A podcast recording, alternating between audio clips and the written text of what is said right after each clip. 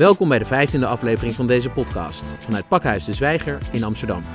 Mijn naam is Maurice Seleki en ik spreek met Fouad Lakbier, storytelling coach, fotograaf en medeoprichter van de stichting Shocking Group, die jongeren in Nederland en uit verschillende landen op een creatieve manier met elkaar in contact brengt. Daarnaast organiseert Fouad samen met Dasha van Amsterdam storytelavonden in New Metropolis, de dependance van Pakhuis de Zwijger in Amsterdam Nieuw-West. Welkom Fouad. Kun je ons vertellen wat de Shocking Group is en waarom je het bent begonnen? Stichting Shocking Group Nederlands is een uh, stichting dat jongeren, zo breed als het woord jongeren is, probeert met elkaar te verbinden door middel van creativiteit. Wij zijn een stichting uh, dat onderdeel is van een netwerk van stichtingen in Europa. We zitten in 18 landen in Europa. Wat wij onderling doen is we organiseren uitwisselingsprojecten, jeugduitwisselingsprojecten. En daarnaast ook trainingen voor jongeren en jongerenwerkers. Waarbij we de jongeren met elkaar dus verbinden door middel van creativiteit. En de jongerenwerkers leren hoe je door middel van creativiteit jongeren in hun kracht kunt zetten en met elkaar kunt verbinden. Wij zijn ontstaan drieënhalf jaar terug. Omdat ik, Samir en Sarah destijds... Wij zochten altijd naar activiteiten, organisaties die ons konden prikkelen. We wilden ons ontwikkelen. We wilden ook meer meedoen met de maatschappij. Maar er was niet zoveel. We merkten vaak van, hé, dat spreekt ons niet aan, dat spreekt ons niet aan, dat spreekt ons niet aan. En op een gegeven moment werden we in contact gebracht met een uitwisselingsproject in Turkije. Dat werd georganiseerd door een paar organisaties, waaronder Shocking Group uit Estland. Want onze stichting heeft zijn roots in Estland. We zijn toen daarheen gegaan met een groep jongeren uit Amsterdam. Acht jongeren uit Amsterdam. Wij kenden elkaar een beetje, want toen we die uh, call zagen, dachten we van hé, laten we met vrienden gaan. Of in elk geval mensen die, we, die uh, elkaar een beetje kennen. Want het project was best vaag. Gratis reizen, gratis verblijven, twee weken activiteiten. Hoe kan dat? Maar we gingen erheen. We dachten, we hadden geen geld, we wilden ons ontwikkelen, let's go.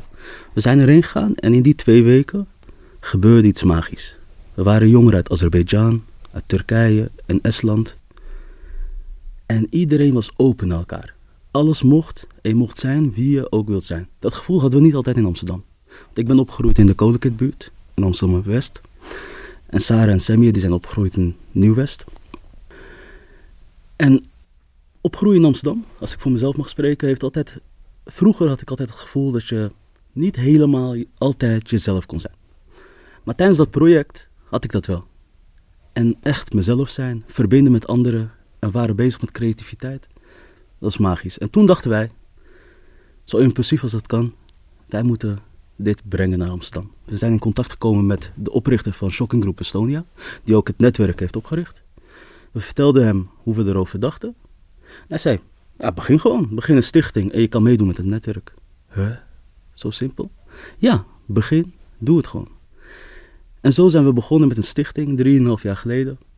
Niet wetende hoe een stichting werkt. Ik ben zelf tot de dag van vandaag secretaris. Samir is de voorzitter.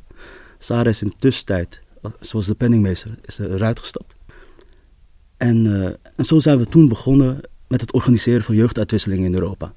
Nul lokale activiteit, puur die uitwisseling in Europa. En ondertussen doen we ook lokale projecten, maar ik denk dat we daar zo op komen. Daar komen we zeker zo op. Want ik wilde nog even aan jou vragen. Je geeft aan, ik ben opgegroeid in Amsterdam, maar ik voelde me daar niet helemaal thuis. Of in ieder geval, je kon niet helemaal jezelf zijn. Kan je dat uitleggen wat dat toch is? Want het is jouw stad. En waarom kan je dan niet helemaal jezelf zijn? Ik ben opgegroeid in de Kolenkitbuurt. De Kolenkitbuurt is een buurt die uh, ontzettend veranderd is. Weet je, bent, komt uit 1990, hè? Ik ben geboren in 1990.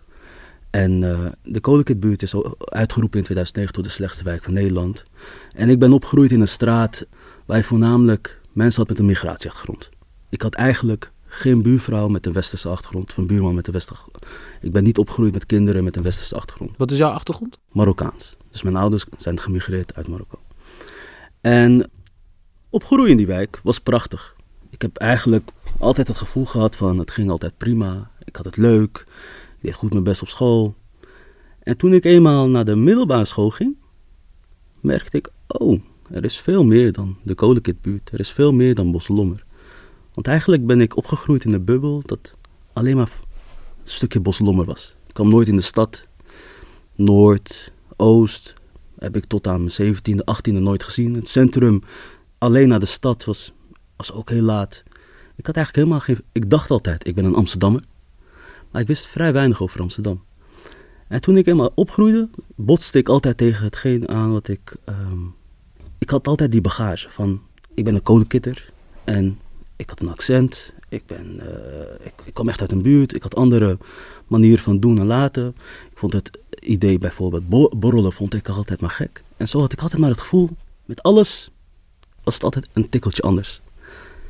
En ehm, ja, dat is een beetje hoe ik be- ben opgegroeid. En eh, in de afgelopen jaren, dan praten we in de afgelopen vijf jaar, toen ik eenmaal begon met werken. Want ik ben vrij vroeg begonnen met werken, fulltime werken in de IT.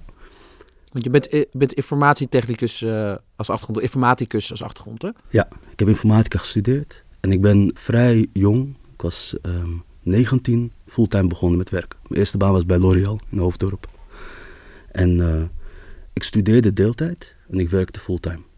Ik ben opgegroeid met een mentaliteit, die heb ik meegekregen van mijn vader. Die zei altijd van, werk hard en raak jezelf niet kwijt in het materialisme. En ik denk dat ik door die stimulans van mijn vader ook vroeg ben begonnen met werken. Ik kom uit een groot gezin, zes jongens.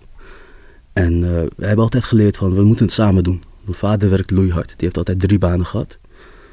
We onderhielden het gezin samen. Zo ben ik opgegroeid. Maar toen ik dus bij L'Oréal ging werken, kwam ik heel erg tegen dat cultuur aan van waar ik niet zo goed van wist, kan ik daaraan meedoen. Ik, had ik werkte bij een bedrijf waar 500 mensen ongeveer werken, waarvan 400 vrouwen en 100 mannen. Van die 100 mannen zijn, het is een gok, een rauw gok op gevoel, was 40% heteroseksueel en de rest homoseksueel. Het is pure gok op gevoel. Maar ik kwam dus in een bedrijf dat heel ver van me stond. Ik wist niet zo goed hoe ik moest omgaan met vrouwen. Ik kwam in een, in een wereld, jong, een ontzettend jonge organisatie, net als de Pakhuis. Eh, jullie zijn ook een hele jonge organisatie. Met eh, een borrelcultuur, met heel veel activiteiten met elkaar doen. Heel, heel erg hard werken aan je ontwikkeling. En ik kwam uit een heel andere bubbel. En ik vond het ontzettend moeilijk. Maar doordat ik in contact kwam met heel veel verschillende soorten mensen, zijn die oogkleppen bij mij met de jaren helemaal verdwenen. En misschien heb ik ze nu nog steeds, maar het heeft me geleerd, je moet met mensen verbinden om jezelf te ontwikkelen. En ik denk dat dat ook de kern is van hetgeen wat ik nu doe. Je bent dus eigenlijk vanuit een persoonlijke zoektocht begonnen met de Shocking Group in Nederland. En daarmee bied je ook weer een plek aan jongeren met soortgelijke vragen. Met Shocking Group proberen wij jongeren, die, we noemen ze de in-betweeners. Je hebt ontzettend veel in Amsterdam voor jongeren. Echt ontzettend veel. Als, als je zoekt als jongere naar, ik heb ergens behoefte aan, je vindt ontzettend veel. Je hebt heel veel jongeren met probleem. En die weten hun weg wel te vinden. Die, eh, die weten bij de gemeente hun eh, hulpvragen te brengen. Je hebt in Nieuw-West bijvoorbeeld het startpunt. Daar kunnen ze terecht voor banen, stages, weet ik het. Je hebt heel veel buurthuizen, eh, jongerenplekken. Het is minder, maar je hebt ze nog steeds. En je hebt, aan de andere kant heb je ook een hele grote groep jongeren. Die weten zich weer, die weten weer de weg te vinden naar bijvoorbeeld een studentenvereniging. Of een talentenclub. Die weten zichzelf te ontwikkelen. Daartussen zit de in-betweener. De in-betweener die, die leeft het leven tussen de lijntjes. Die, die gaat gewoon goed. Die zit wel met, heel veel vragen. En die, die heeft behoefte om zichzelf te ontwikkelen, maar weet niet zo goed hoe.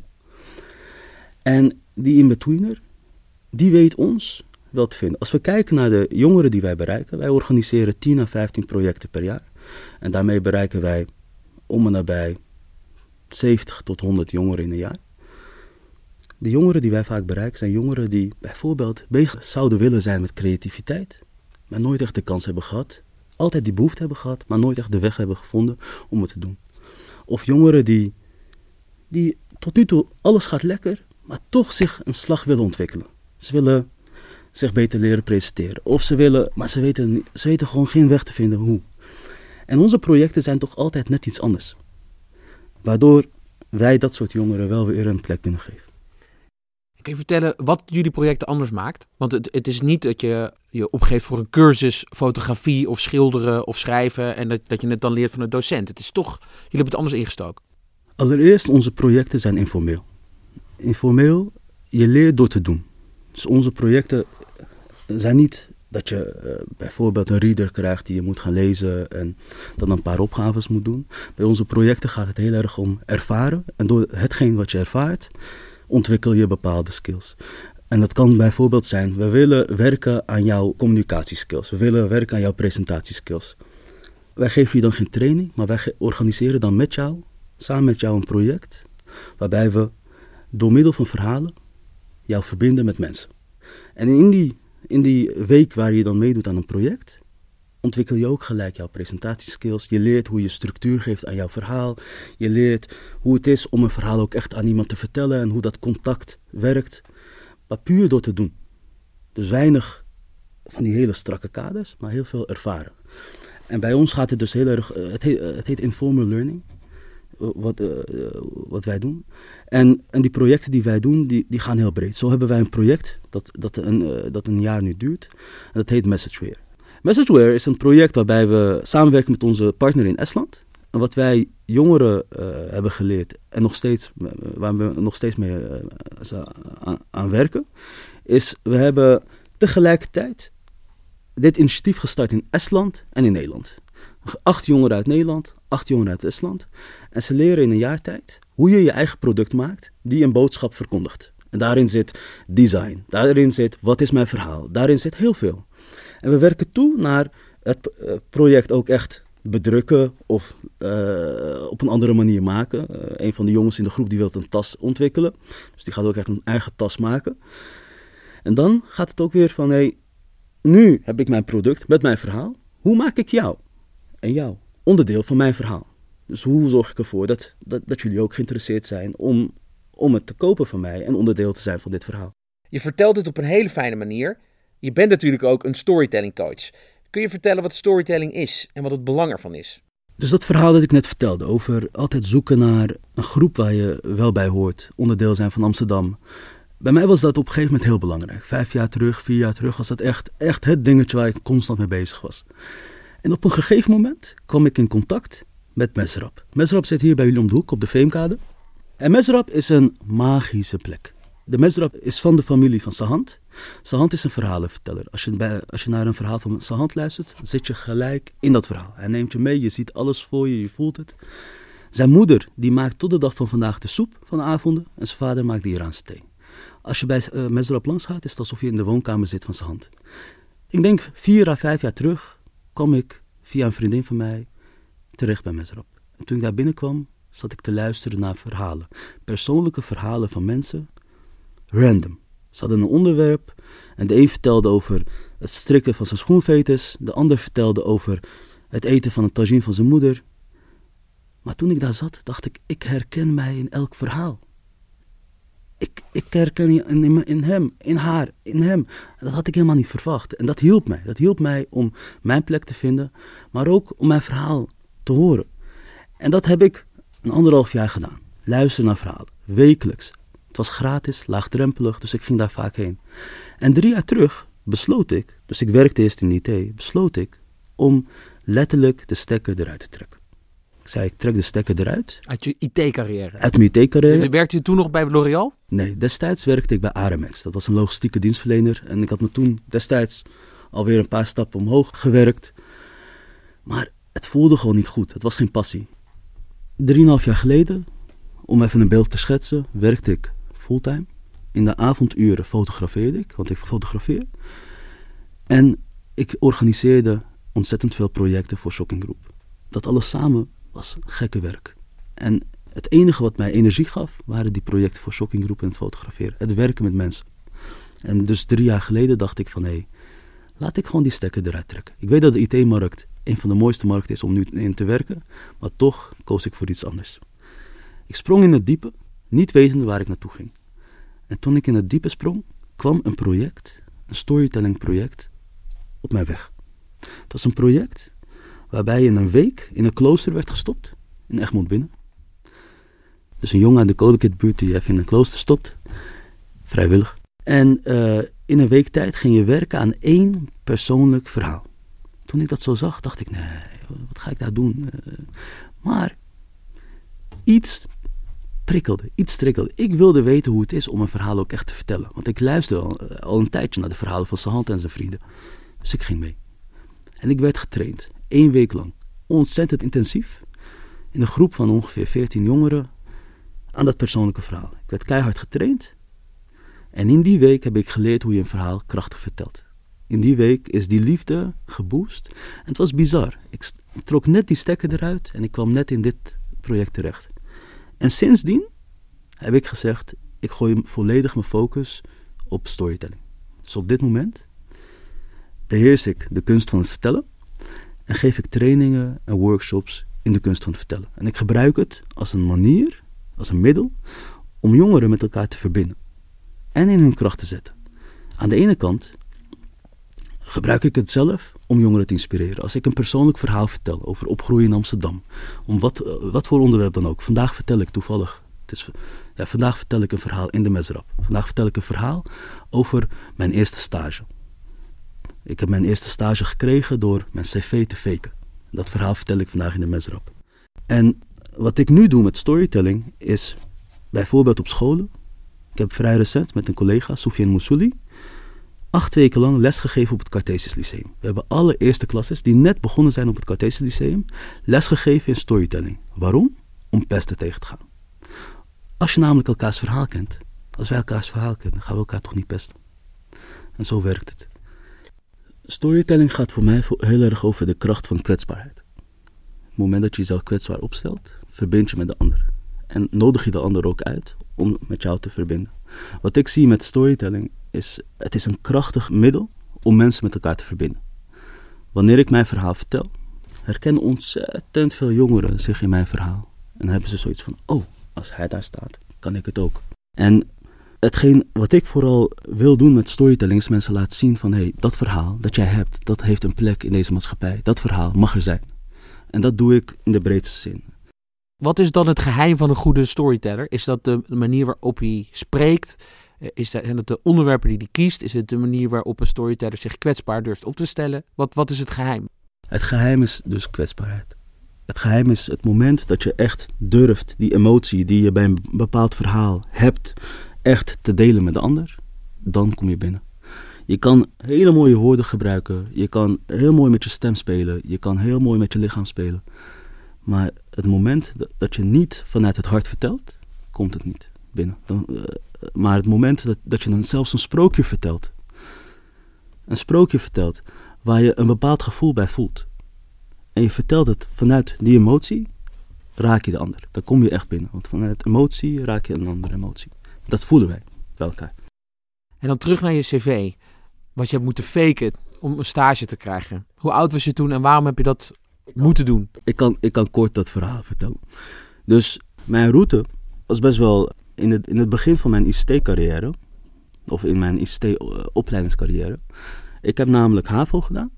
En ik heb HAVO niet af kunnen maken, dus ik ben via het MBO het HBO ingegaan. Ik gebruikte het MBO om het HBO in te komen.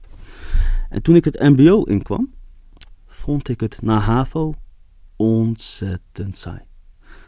Je moet je voorstellen dat je gek was op wiskunde en ineens rekenen moest doen. Dat is gewoon een stap terug. En het ROC motiveerde mij gewoon niet. Het gaf mij geen energie.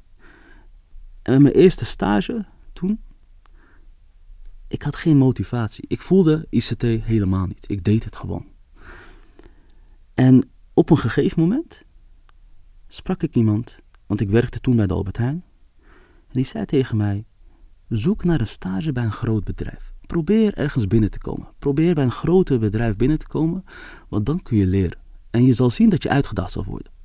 Dus ik heb toen, op basis van uh, dat advies, heb ik gezocht naar een stage bij een groot bedrijf. En ik kwam uit bij het Sheraton Hotel op Schiphol, Starwood. Het grootste Amerikaanse hotelketen die er is, volgens mij. En uh, ze hadden een open, open call voor een uh, IT-stagiaire. En ze vroegen allemaal skills. Ervaring met dat ding, ervaring met dat ding. Heel veel dingetjes waar ik nog nooit mee in contact was gekomen. En ik heb datgene overgenomen in mijn uh, brief en mijn cv. Puur om in dat gesprek te komen. En ik kreeg het gesprek. En tijdens het gesprek had ik geen gesprek met de IT-baas, maar alleen met HR. En die, die wisten ook niet zo goed wat ze moesten vragen. Dus die stopte, die zei ook, doe maar mee. En ik heb het ook geweten ook. Want toen ik eenmaal begon met mijn stage, hadden ze veel meer van me verwacht. Maar het mooie van die stage toen was dat die IT-baas heel veel geduld met me had. En toch bereid was om mij mee te nemen en te leren. Dus het, ik heb het gefaked. Maar je hebt het daarna ook waargemaakt. Maar ik heb het ook wel waargemaakt. Maar wel door hun geduld en door hun ruimte voor mij. Want, ze hebben me, want het was een, een van die dingen was Engelse taal. Ik sprak de Engelse taal niet. En ik heb gezegd dat ik de Engelse taal wel sprak. Mijn manager, Roby Houteman, een Argentijnse man, die sprak alleen maar Engels. Nou, dan val je snel door de man toch. Maar toch heeft hij me gehouden. En dat uh, ben ik hem tot de dag van vandaag dankbaar. Want hij heeft mij uh, gelanceerd, zeg maar. Uh, dat soort kansen, als je dat soort kansen krijgt, dat, dat zijn kansen die... ik ben hem tot de dag van vandaag dankbaar. Dankjewel, Fouad, voor deze, deze ontboezeming. We gaan nu weer even terug naar Amsterdam, de stad waarin jij heel actief bent. Kun je je omschrijven hoe de situatie nu eigenlijk is voor jongeren in Amsterdam Nieuw-West? Ik vind dit een hele ingewikkelde vraag. Aan de ene kant zie ik heel veel mogelijkheden voor jongeren op dit moment in Amsterdam Nieuw-West. Als ik, als ik het vergelijk met hoe ik ben opgegroeid in Amsterdam-West en hoe, uh, wat ik nu allemaal zie aan mogelijkheden in Nieuw-West, denk ik, het is booming. Er is zoveel. Maar aan de andere kant merk ik ook dat heel veel jongeren nu kampen met bijvoorbeeld het probleem dat je niet je eigen plek kan vinden in Nieuw-West of in Amsterdam. Dus je groeit op. Je huis, echt, echt een huis. Ja. ja. en een huis is, is, is gewoon je basis. Ik ben een van die jongens. Ik ben opgegroeid in de Kolenkitbuurt. En ik heb tot aan mijn 27ste, nou mijn 26ste, moeten wachten om, totdat ik een plek had in Amsterdam. En ik woon nu op het Bosselommerplein, want ik wilde niet uit mijn buurt. Dat is de enige reden dat het ook zo lang heeft geduurd. Ik had makkelijk kunnen gaan naar Purmerend of Almere. Of uh, zelfs in Rotterdam heb ik wel kansen gezien. Maar ik wilde blijven in Amsterdam, want ik identificeer me heel erg met mijn buurt. En ik zie dat heel veel jongeren daarmee kampen. Heel veel jongeren die willen een plek hebben. Want vanuit een plek, sinds ik op mezelf woon, zie ik ook dat heel veel beter gaat. Dat ik ook veel meer mogelijkheden heb. Dat ik ook veel beter mijn energie kwijt kan. En ik denk dat dat wel een, uh, een grote dingetje is in, in de wijk. Maar als we het hebben over de mogelijkheden, dan uh, bijvoorbeeld de dependance van uh, de, de Zwijger, Nieuw Metropolis. Dit soort initiatieven zie ik steeds veel meer. En ik denk dat, dat jongeren in die zin heel veel mogelijkheden hebben nu in Nieuw-West. Wat vind je er eigenlijk van dat een instituut uit de stad, Pakhuis de Zwijger in het centrum, dat die naar Nieuw-West gaat en daar dan zo'n plek als Nieuw Metropolis opent? Ik vind dit soort initiatieven belangrijk. Ik vind het belangrijk dat Pakhuis de Zwijger deze stap heeft gezet. En niet alleen Pakhuis de Zwijger, Frascati heeft die stap gezet. Um, de Appel zit al een tijdje in Nieuw-West. En je merkt dat Nieuw-West is een nieuwe focus. We houden het niet tegen dat straks Nieuw-West het centrum wordt van Amsterdam. Ze zijn gigantische gebouwen aan het bouwen bij Sloterdijk. En je merkt aan alles, ook aan de manier hoe ze Nieuw-West branden. Osdorpplein, wat ik altijd heb gezien als Osdorpplein, wordt nu Centrum Nieuw-West genoemd. Je ziet dat die focus daarheen gaat. Dus het is ook logisch dat organisaties zoals Pakhuis de Zwijger ook daarheen gaan om ook te programmeren op de wijk. Ik zelf zag het in het begin, als ik heel eerlijk ben, als een stukje. Ah, kijk, die jongens die ons niet begrijpen, die zo ver van ons staan, die komen nu naar Nieuw-West en die komen ons even vertellen hoe het moet. Snap je? Hoe, ja. Uh, maar ik ben sinds, sinds Peter in de, in de buurt zit, ben ik met hem in contact. Peter Bot, projectleider van New Metropolis. Klopt. En wat ik bij Peter merk, is dat hij heel graag juist jonge initiatieven, kleine initiatieven een kans wil geven en ze een plek wil bieden. Een mooi voorbeeld is, ik organiseer nu inderdaad verhaalavonden, storytellingavonden. Want ze zijn hier in de stad, in de Mesrap. En ze worden ook op andere plekken georganiseerd. En heel veel experts gaan erop af. Heel veel mensen uit het centrum, maar mensen uit Nieuw-West en West, die kennen het helemaal niet. Dus ik had zoiets van, hun verhalen moeten ook verteld worden. En zij moeten ook verhalen van de stad horen. Dus laten we het gewoon naar Nieuw-West brengen. En ik had maar een belletje nodig en ik had al een plek. Dat is New Metropolis. Wat ik ook magisch vond van New Metropolis, of uh, magisch vind van uh, New Metropolis, is tijdens de eerste verhaalavond was een vriendin van mij, Selma, die was aanwezig. En Peter zei in zijn introductie heel bescheiden van, nee, we zijn een plek voor iedereen. Wil je een plek om te werken? Wil je een plek om uh, iets te initiëren? Kom maar gewoon naar mij toe. En Selma zei, als je het zegt, dan ga je het krijgen ook. Dus ze is naar hem toegestapt en zei van, hé, hey, ik uh, werk met jongeren hier in de buurt. Ik heb uh, coachingsgesprekken met ze. Kan ik, kan ik hier een plek krijgen? En Peter zei, is goed. De keer dat ik er langs liep, zag ik er steeds daar zitten. Dus blijkbaar komt ze daar nu regelmatig en heeft ze een plek gekregen om iets te initiëren, iets te doen. En Dat, dat, dat is magisch. Dat is belangrijk. Dus als je het samen en met mensen uit zo'n wijk organiseert, vind ik het mooi. Ik zal even een naam van het bedrijf eruit halen. Maar gisteren, een groot Nederlands bedrijf, heeft uh, gisteren onder het mom van we gaan even iets goeds doen terug voor jongeren, iets geïnitieerd in Osdorp. En gisteren kwamen ze dus in de buurt en gingen ze in een gebouw in, in. Onder het mom van Goodwill gingen ze muurtjes schilderen. Alle directeuren van het bedrijf, uh, tien man sterk, gingen allemaal een muurtje schilderen. En daarna wilden ze met de kindertjes uit de buurt wilden ze ook even een workshopje doen. Ik geef storytelling workshops in, in Osdorp aan kinderen, aan jongeren. En dit bedrijf werd eraan gekoppeld. Tijdens die sessie had ik er een heel hard hoofd in. Het waren mensen in pakken. En toen uh, heb ik echt een vorm gecreëerd met die groep. Dat, dat die, ik heb ze eigenlijk voor de leeuw gegooid en ik heb ze uitgedaagd om een verhaal te vertellen over thuis. En niet even een verhaal, maar echt een moment, een passage uit hun leven. En ik zag dat ze het moeilijk vonden, maar ze deden het wel. Waardoor die kinderen er ook echt wat aan hadden. Maar toen eenmaal die kinderen weg waren en ze waren super happy, vroeg ik ze van... Hey, hebben jullie ooit Nieuw-West opgezocht? Want jullie zijn uh, allemaal uh, rijke Piet uit Amsterdam, maar komen jullie wel eens in Nieuw-West? Heb je wel eens hier bij, uh, bij de supermarkt een keer boodschappen gedaan? Of heb je enige verbinding? En toen gaf ze heel eerlijk toe van, we hebben geen idee. Ze willen hun, internationale werknemers onderbrengen in Nieuw-West. Maar ze hebben geen idee wat daar leeft en hoe. Dat, vind ik schrijnend. Dat, dat vind ik lastig en dat zie je veel. En dat is natuurlijk iets wat een ontwikkeling is in meerdere stadsdelen. Je ziet het in Noord, je ziet het in Zuidoost, je ziet het in Nieuw-West. Dus dat eigenlijk nieuwe groepen daar binnenkomen. Vaak grote bedrijven, allerlei hippe types. Terwijl de oorspronkelijke bewoners die daar dan zitten steeds moeilijker een eigen plek kunnen vinden. Hoe verwacht jij dat dat de komende vijf jaar wordt? Is, is de gemeente wel genoeg bezig om de jongeren uit Nieuw-West een plek te geven? Om maar een partij te noemen. En zijn die bedrijven die zich in Nieuw-West vestigen, zijn die genoeg bezig om die verbinding met de wijk te zoeken naar jouw idee? Ik denk dat, dat wij als stad in een soort van transitie zitten. En uh, als ik een voorbeeld mag nemen, neem ik mijn kolenkitbuurt. Het buurtje waar ik ben opgegroeid. Ik ben opgegroeid dus in een straat met alleen maar sociale huurwoningen. En toen de, de wijk in 2009 werd uitgeroepen als een... Uh, als een uh, Vogelaarwijk? Een van de Vogelaarswijken, een van de slechtste wijken van Nederland. Toen uh, zei Amsterdam, goed, die gaan we aanpakken. Dus ze hebben ontzettend veel geld erin gestopt. En als je er nu doorheen loopt, zul je zien dat het onherkenbaar is.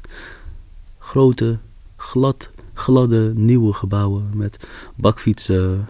En wat ik pijnlijk vind aan die transitie op dit moment is dat ze dus sociale huurders die ze hebben laten blijven wonen in de buurt, hebben ze aan de ene blok gezet. En ze hebben de kopers en de vrije sectorhuurders steeds in een ander blok gezet. Dus je hebt steeds een straat met een eerste blok sociale huurders en drie blokken kopers en vrije sector uh, woningen.